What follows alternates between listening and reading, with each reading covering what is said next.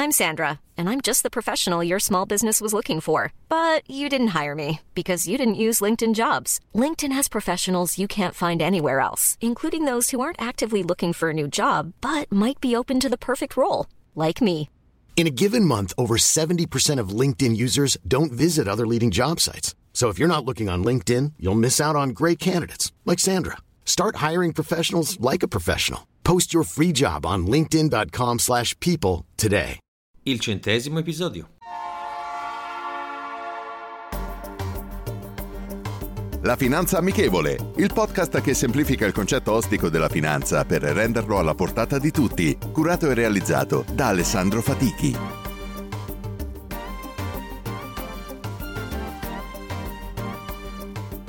Benvenuti ad un nuovo episodio della Finanza Amichevole.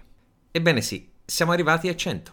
Quando ho iniziato questo progetto due anni fa, pensavo a come sarebbe stato arrivare al centesimo episodio e come si sarebbe svolto il processo di avvicinamento a questo traguardo, ma soprattutto se sarei riuscito nell'essere costante.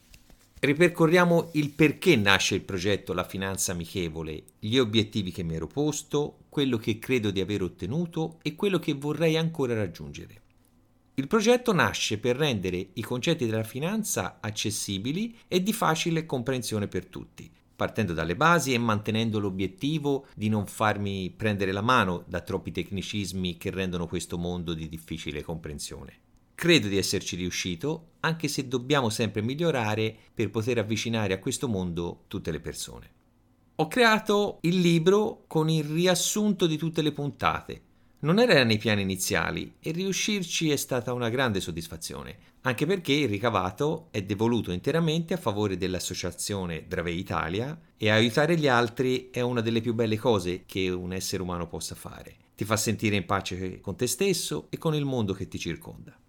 La cosa che mi piacerebbe raggiungere è creare una sorta di comunità con i giovani e per i giovani, in modo da poterli aiutare e affiancare nel loro percorso per raggiungere un'ottima conoscenza del mondo della finanza. Spesso mi è stato chiesto perché ho chiamato questo progetto la finanza amichevole. Pensare che la finanza sia amichevole è sembrata quasi una provocazione per qualcuno. Il concetto esatto e l'obiettivo che voglio raggiungere è stato espresso nella prefazione del libro e ringrazio Luca Iandi Marino per questo.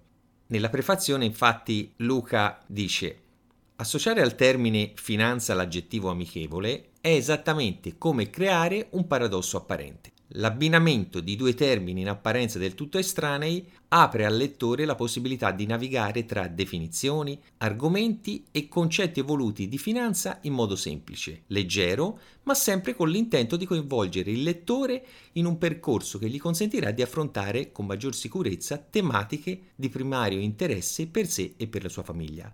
La parola amichevole, come definizione, è quella di una figura propria di un amico, di un qualcosa di affidabile, cordiale e disponibile.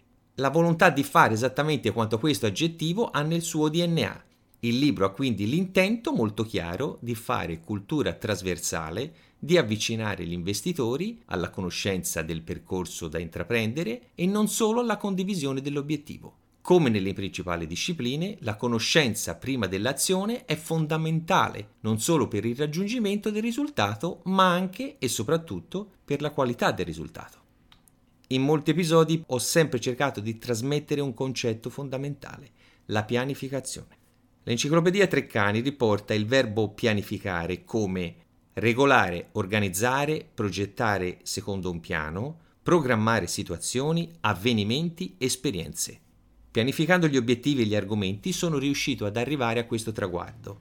Ognuno di voi pianifichi il proprio obiettivo finanziario e senza dubbio lo raggiungerete. Voglio ringraziare di cuore tutte le persone che mi seguono e quelle che mi hanno permesso di arrivare fino a qui. Il prossimo traguardo? Arrivare a mille. La citazione di oggi è la seguente.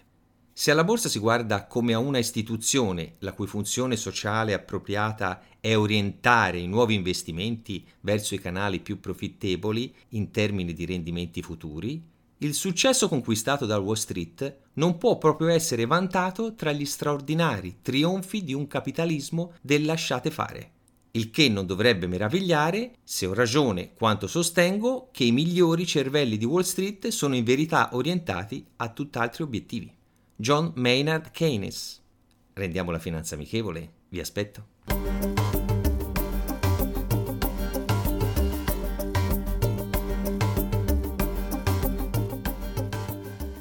E adesso un bel caffè finito. Perché rischiare di rimanere senza caffè quando puoi abbonarti a Caffè Borbone? Prezzi vantaggiosi, costi di spedizione inclusi, tante possibilità di personalizzazione e l'abbonamento lo sospendi quando vuoi. Decidi tu la frequenza, la qualità, scegli tra le cialde e capsule compatibili e crea il tuo mix di gusti e miscele. Mai più senza caffè con l'abbonamento Caffè Borbone. Tutte le info su caffèborbone.com.